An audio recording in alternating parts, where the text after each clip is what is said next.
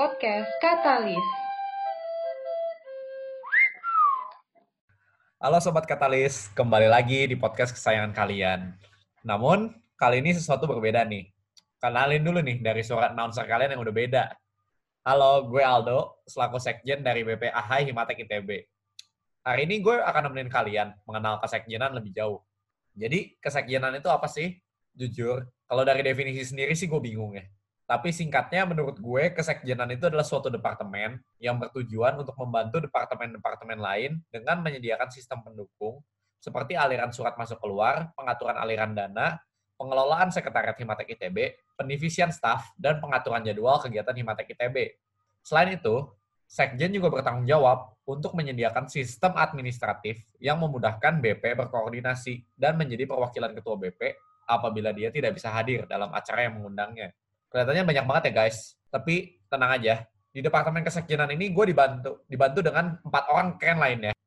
Orang-orang ini mempunyai tugasnya masing-masing, dan empat orang ini mengepalai sebuah divisi. Apa aja tuh? Yuk kenalan. Pertama ada sekretaris yang dikepalai oleh Risa atau nama lengkapnya Keranisa Clarissa Maulidza. Halo Riz, apa kabar nih? Gimana kondisi lu di masa pandemi kayak begini? Halo, halo. Wah, rame nih ya kita.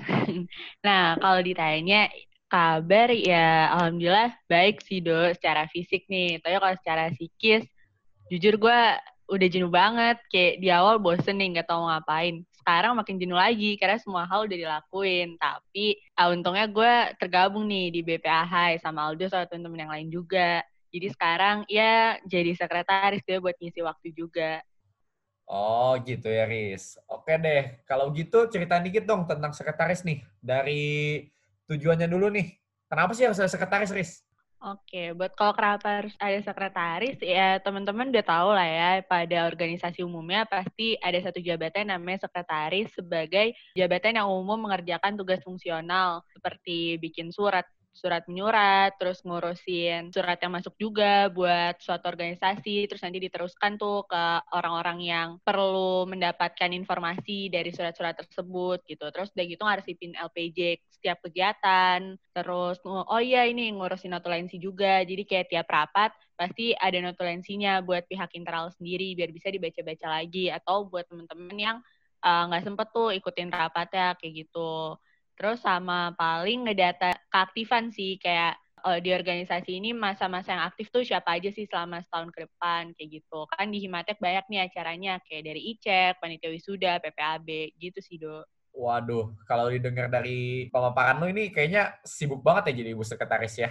Gimana pendapatnya dari Risa sendiri jadi sekretaris? Ya, kalau didengerin dari tugasnya emang banyak dan lumayan ribet. Tapi sekretaris itu kan tugasnya nggak ada deadline yang saklek kayak gitu ya, kayak proker-proker lain harus dilaksanakan hari ini dan harus beres berapa hari uh, dari waktu yang ditentuin gitu. Atau beres di hari itu juga terus harus sudah ada feedbacknya di hari itu juga. Nah, cuman kalau misalkan sekretaris itu selama satu kepengurusan ya tugasnya itu itu aja berulang. Ketika ada permintaan dari masa mau dibikinin surat atau permintaan untuk dibikinin bikin LPJ gitu-gitu atau surat rekomendasi, surat kegiatan. Nah, baru gue bikinin. Terus ntar kalau misalkan apa namanya ada masa yang pengen tahu nih uh, siapa aja sih yang udah pernah jadi kepanitiaan wisuda gitu. Nah, ntar datanya minta ke gue gitu. Jadi kayak ya kalau lagi kosong-kosong, kalau lagi banyak permintaan surat yang masuk kayak SKP itu wisuda gitu, baru sibuknya ya waktu-waktu tertentu lah. Oh gitu, Riz. Uh, jadi kalau dari pemaparan lu kan tugasnya itu banyak nih. Jadi kan uh, biasanya kalau kayak himpunan itu ada program kerja nih. Jadi buat tahun ini Risa bawain program kerja apa aja nih buat sekretaris? Oke, uh, gue ceritain sedikit nih. Jadi kalau di tahun ini sebenarnya gak jauh beda sih sama tahun sebelumnya. Program kerjanya ya balik lagi itu-itu aja gitu. Nah, buat tahun ini sendiri sekretaris ada lima program kerja. Yang pertama itu ada kotak surat. Nah, kotak surat ini apa? Kotak surat ini uh, program kerja yang bertujuan untuk mengarsipkan nih surat-surat yang ada di himpunan selama setahun kepengurusan BPAH ini. Jadi surat yang masuk ada dari mana aja tuh diarsipkan, dinomorin dari nomor satu sampai ke sekian dan disampaikan ke pihak-pihak yang setuju dari surat tersebut gitu. Terus dari gitu mengarsipkan juga surat yang keluar dari nomor-nomor ya biar nggak kelongkap kayak gitu. Terus kalau proker yang selanjutnya nih buat teman-teman yang butuh surat, terus udah gitu uh, mau bikin acara, butuh surat izin kegiatan, kayak gitu. Nah, itu ada program kerjanya namanya Surat Cinta untuk Kalian. Nah, di sini uh, buat teman-teman yang butuh surat untuk mengatasnamakan atas nama Himatek ITB, nah itu bikin ke aku. Nah, program kerja itu yang mau adahinya. Habis itu ada lagi catatan harian Himatek. Catatan harian Himatek ini ya program kerja yang mau adahi arsip-arsip file notulensi yang ada di Himatek gitu. Jadi kayak semua uh, notulensi mulai dari rapat internal, rapat besar, kayak LPJ, rapat anggota, dan forum-forum besar lainnya tuh terarsipkan dengan baik gitu. Terus uh, ada juga nih proker selanjutnya namanya LPG, tapi bukan LPG yang buat apa gas masak itu ya. Nah, ini tuh kepanjangannya laporan pertanggungjawaban yuk guys gitu. Jadi bertujuan buat mengarsipkan semua laporan kegiatan kepanitiaan besar di Himatek agar evaluasi-evaluasinya bisa dibaca nih sama pengurus kepanitiaan selanjutnya dan bisa jadi gambaran kasar juga acara sebelumnya seperti apa sih gitu. Jadi buat teman-teman yang di selanjutnya bakal menjabat jadi ketua-ketua di acara kepanitiaan tersebut nggak bingung lagi kayak bingung nih arahannya dari mana minimal mereka udah punya lah uh, laporan-laporan pertanggungjawaban yang sebelumnya gitu. Terus yang terakhir ini, ini sebenarnya untuk pertama kalinya sih ada program kerja ini di bawah sekretaris, yaitu Update and Skip, yang berisi list seluruh anggota Himatek yang udah berpartisipasi di setiap kegiatan kepanitiaan yang besar di Himatek, kayak wisuda, PPAB, Chennai, T-Check, dan um, kegiatan kepanitiaan lainnya selama satu tahun ini. Dan di sini juga kecatat loh jabatannya uh, mereka ini sebagai apa aja. Jadi bisa dipakai untuk ngecek ulang juga ketika masa minta dibuatkan surat keterangan aktif ataupun surat keterangan pengantar ijazah. Benar nggak sih mereka udah berkontribusi selama di Himatek tuh menjabat sebagai ini-ini aja gitu. Nah, bisa dicek kembali di file-file update anti-skip ini gitu. Kalau di pengurusan sebelumnya, buat informasi aja, data ini tuh dipegang sama uh, divisi namanya manajemen anggota gitu. Tapi karena di badan pengurus AHI ini nggak ada, jadinya dipegang oleh sekretaris. Kayak gitu sih, Do, uh, proker-proker yang ada di BPAH kali ini untuk dari sekretaris. Wah, mantep tuh proker-prokernya. Jadi, teman-teman katalis nih kalau misalnya mau bikin surat surat yang mengatasnamakan Imatek, bisa aja langsung ke Risa. Tapi, jangan lupa ya ditaati SOP-nya ya, teman-teman. Oke, makasih ya Risa udah bergabung dengan kita hari ini untuk nemenin sobat-sobat katalis. Semoga lo ke depannya semangat terus ya. Oke, makasih juga Do. Uh, jangan dipuji terus lah. Uh, yang penting kita semua bisa semangat bareng. Terus makasih juga nih Aldo sebagai sekjen sekaligus partner gue kalau lagi bantuin notul dan juga bikin surat kalau chaos gitu. Ya ada teman-teman. Oke teman-teman, kita akan beralih ke kandidat selanjutnya ya. Jadi yang kedua ini ada Ibu Bendahara nih, yang galaknya udah kayak ibu kos lagi bayar kosan. Yaitu Irvin Aurelia, yang biasa kita panggil Irvi. Halo Irvi. Halo, halo. Ah, parah nih Aldo fitnah-fitnah. Santai aja guys, nggak galak kok. Tapi kalau nggak bayar iuran ya, baru gue galakin. Uh, kenalin lagi, gue Irvi sebagai bendahara BPAH Himatek ITB. Oke Irvi, gimana nih kabarnya? Gimana nih rasanya ngurusin uang Himatek? Kabarnya untungnya baik. Nah, rasanya sih seru-seru aja yang ngurusin uang Himatek. Apalagi kalau udah dapat pemasukan tuh dari iuran. Walaupun harus ekstra sih nge-PC-PC-in sekitar 300-an masa untuk kerjaannya sih sejauh ini gue enjoy karena gue emang suka dengan sistem yang administratif gitu kayak bikin-bikin Google Sheet yang rapi buat tiap worker supaya tuh bisa dilihat dengan jelas sama semua masa. Jadi diupload gitu di Google Drive. Intinya transparansi keuangan Himatek. Itu gimana sih kayak iya kan udah berapa orang yang bayar dan berapa aja pemasukannya pengeluarannya selama bulan ini sebenarnya hampir mirip sekretaris sih kerjanya bendahara ya sepanjang kepengurusan tuh sama-sama aja untuk kerjain tugas-tugas fungsional. Tuh kayaknya kalau didengar itu agak kayak wah banyak banget ya 300 orang. Buat kalian-kalian jangan lupa ya nanti bayar iuran kalau nggak dimarahin Ibu Irvi. Oke, balik lagi. Jadi buat bendahara tahun ini bawain apa aja, Vi? Nah, untuk program bendahara sendiri tahun ini tuh ada empat. Ada catatan belanja Himatek, buku akuntansi Himatek, Himateksi Pemungut Cukai, dan Kebendaharaan for Newbie. Nah, sesuai namanya, yang pertama catatan belanja itu fokus buat nyusun RAB. Nah, karena kemarin kuliahnya belum jelas nih online atau offline, jadi kemarin dibikin dua jenis, RAB-nya online sama offline untuk setahun ke depan. Untuk RAB-nya tuh dibikin dari tiap-tiap divisi, dari BP dan juga BPA.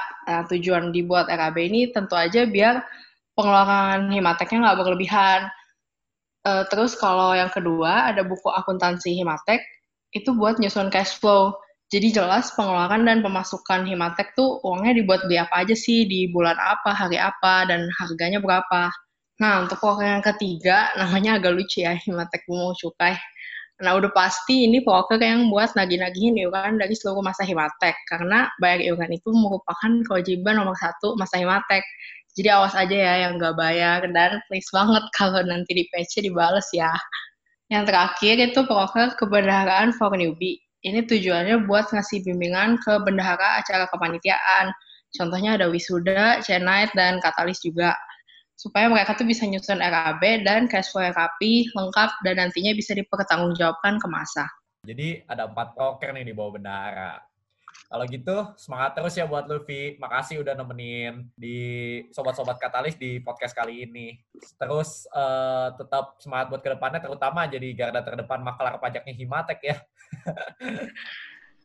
Sama-sama, Do. Thank you juga. Semangat juga buat Sekjen. Oh ya pesan sponsor sekalian ya bayar iuran guys, jangan lupa. Oke, makasih Irvi. Jadi guys, kita ada dua orang keren lagi ya. Tapi sebelum kita beranjak ke sana, ada sesuatu dulu nih buat kalian. Jadi, buat teman-teman katalis, diingat ya, buat seri kali ini, clue buat huruf tersembunyinya adalah huruf K dan huruf U. Oke, jadi sekian break iklan dari kesekjenan. Dan mari kita lanjutkan to the boys. Oke, kita punya sosok yang keren banget nih kali ini. Jadi ini ada si entrepreneur muda dari Himatek ITB yang selalu mengajarkan kita untuk hidupnya sans, bawa santai aja dan pantang menyerah nih.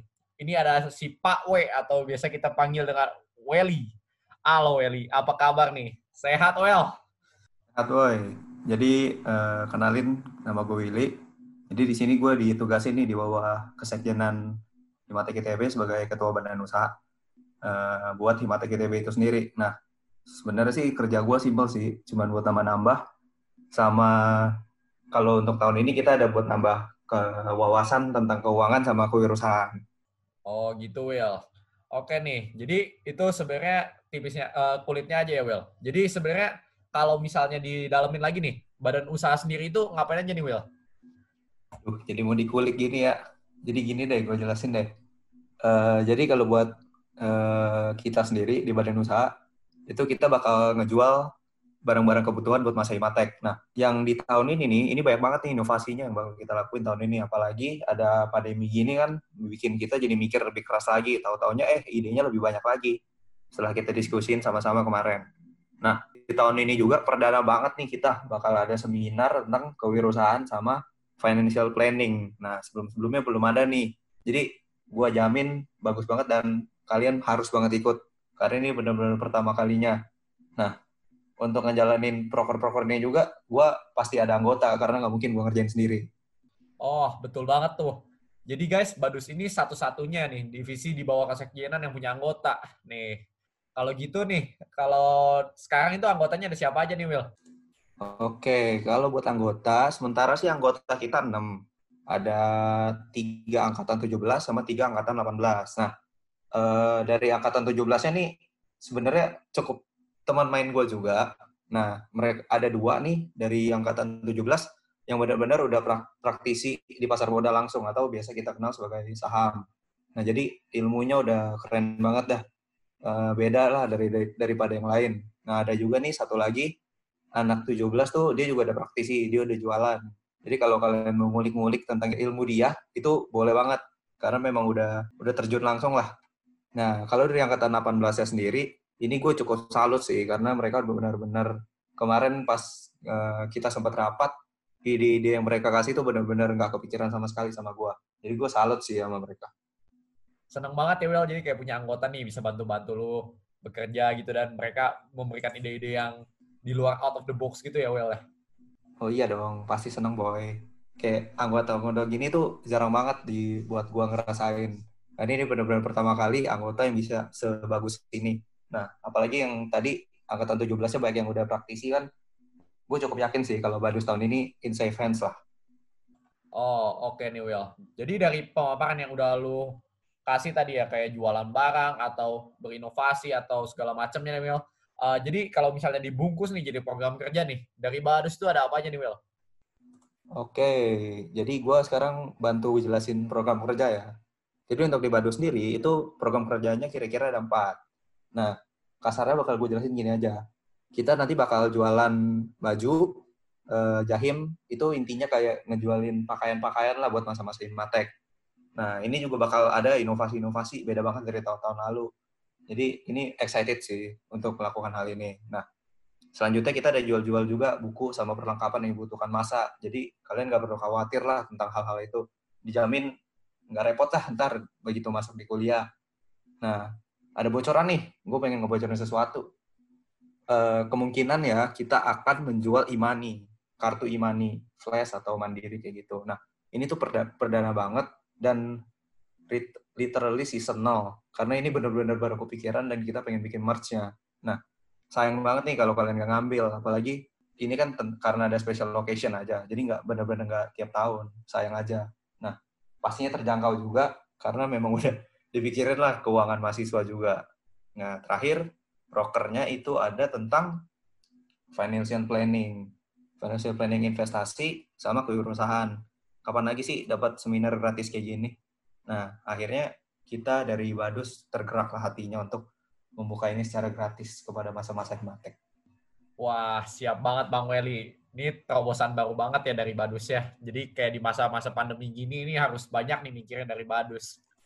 Oke deh, makasih banget Pak Willy udah nemenin sobat-sobat Katalis di podcast hari ini. Dan semangat terus buat Badus ya, Will.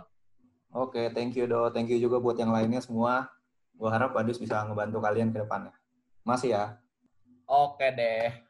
Jadi uh, kita beralih nih kandidat terakhir nih. Jadi ada orang keren terakhir nih dari kesekjenan nih. Tapi yang sampai sekarang itu masih nangis nih karena nggak bisa kerja nih. Yang tak lain dan tak bukan. Namanya adalah Nicholas Abe Tambunan. Yang sampai sekarang masih nangis nih karena sekretariat Himatek ITB masih dikunci nih. Jadi, halo Cok, apa kabar nih? Jadi gue denger BRT masih gabut ya lo. Halo semuanya. Nah ini nih Aldo ngomong gabut, gue nggak tahu dari mana. Padahal sekarang tuh gue tiap hari sibuk main Dota bareng sekjennya. Oh, lu jangan bongkar kartu lu, Cok. ya, intinya doa vaksin disebar aja ya, guys. Soalnya gue udah bosen banget nih di rumah, pengen kuliah offline, main-main lagi di sekre yang entah kabarnya udah gimana, udah tujuan jamuran kali ya. Oke nih, Cok. Jadi sebenarnya lu ini kepala dari badan rumah tangga. Jadi badan rumah tangga itu sebenarnya apa sih dan tugasnya ngapain nih? Uh, singkat aja ya, tuh BRT tuh ngurusin segala-segalanya yang berhubungan sama sekre biar sekre itu bisa tetap nyaman dan aman. Nah, untuk tugas-tugasnya sendiri, kebetulan banyak manajerialnya, jadi gue sendiri tuh nggak banyak tugas, dan gue malah melimpahkan ke Mas Himatek. Dan kalian, sobat-sobat katalis juga pastinya bakal kena nanti. Wah, jadi jadi dari badan usaha ini, jadi kayak dia tuh kayak kepala rumah tangganya Himatek ya. Jadi ini hmm. nanti dia bakal nugasin anak-anaknya buat bersihin rumahnya gitu. Bener banget. Oke, jadi cok kalau misalnya itu kan uh, bisa bisa dilakukannya kalau misalnya offline gitu ya cok. Jadi kalau misalnya sebenarnya offline nih apa aja sih yang lu bawa ini untuk kepengurusan ini buat BRT? Nah rencana awal dari kegiatan offline yang mau gue adain tuh ada tiga sebenarnya. Yang pertama ada Himatek The Cleaning Service. Ini tuh gue bakal menugaskan piket ke seluruh badan pengurus Himatek sama staff-staffnya juga Biasanya sehari itu diisi satu divisi atau departemen. Terus untuk proker selanjutnya tuh ada bongkar sekre. Ini tuh acara bersih-bersih sekre yang diadain setelah acara-acara besar Himatek kayak misalnya wisuda atau Chenite. Nah, untuk sobat-sobat katalis yang belum tahu Chenite, ini mungkin bakal mendengarnya di podcast-podcast selanjutnya. Nah, yang biasanya terjadi setelah acara-acara besar tuh banyak barang yang barang berharga yang ketinggalan, terus banyak juga sampah yang berserakan. Makanya sekrenya perlu banget nih dibersihin. Dan untuk acara yang terakhir tuh ada yang namanya penjaga harta karun. Harta karun yang di sini tuh gue maksudnya tuh barang-barang yang ada di sekre. Jadi intinya tuh gue bakal mengadakan inventarisasi bulanan biar bisa keep track sama barang-barangnya, baik dari kondisinya atau jumlahnya ada yang hilang atau enggak. Terus gue juga bakal ngejagain barang-barang yang dititipin ke sekre. Sama kalau ada masa yang misalnya mau minjem barang punya himpunan, kayak misalnya proyektor, itu juga bisa banget pinjem ke gue. Oke nih guys, jadi kalau misalnya kalian itu uh, mencari barang-barang atau misalnya mau minjem barang di himpunan atau segala macam urusan sama sekretariat Himatek ITB nih, pokoknya Nico nih orangnya nih. Jadi kalau misalnya itu kan offline, Cok. Nah, kalau misalnya untuk sekarang kan lagi masa pandemi gini nih, ada inovasi nggak yang lu bawain gitu buat nggantiin sekretariat gitu? Gue biar gimana ya, kayak orang-orang itu rasa kangen terhadap himpunannya tuh berkurang gitu, Cok. Sebenarnya sekarang lagi mikir-mikir sih pengen bikin sekre online buat ya sekedar tempat nongkrong gitulah. Sekarang tuh mikirnya masih mau pakai Discord kalau pada tahu. Tapi uh, kayak belum jadi gitu dan kalau misalnya sobat-sobat katalis ada ide lain atau mungkin tahu platform lain yang bisa dipakai juga, boleh banget kasih tau gue ya. Oke gitu, mantep banget ya Cok. Kita udah bosen banget nih ya kayak nongkrong terus di Discord nih ya. Kita juga butuh wajah-wajah baru ya Cok ya buat ngegantiin teman-teman nih yang ada di Discord nih supaya nggak itu-itu doang nih. Oke. Iya. Jadi uh, makasih ya Cok udah nemenin Sobat Katalis hari ini. Jadi semangat terus ya buat BRT dan untuk sekre online ini semoga cepat terwujud. Oke, okay, thank you. Semangat juga ya Sobat Katalis. Oke okay, guys, jadi uh, gak kerasa nih uh, waktu dari kesekjenan buat temenin kalian nih udah habis nih. Jadi kita udah berada di penghujung podcast kali ini dan semoga teman-teman Katalis tetap semangat dan buat teman-teman Katalis yang punya pertanyaan bisa langsung ditulis di intip.in slash kepoin Himatek. Dengan Himateknya huruf kapital semua ya. Oke, jadi uh, dari Kesekjenan sekian aja guys. Makasih udah mendengarkan podcast dari Kesekjenan dan sampai jumpa di kesempatan-kesempatan berikutnya. Oke, kami Kesekjenan pamit undur diri. Bye-bye. Sampai jumpa.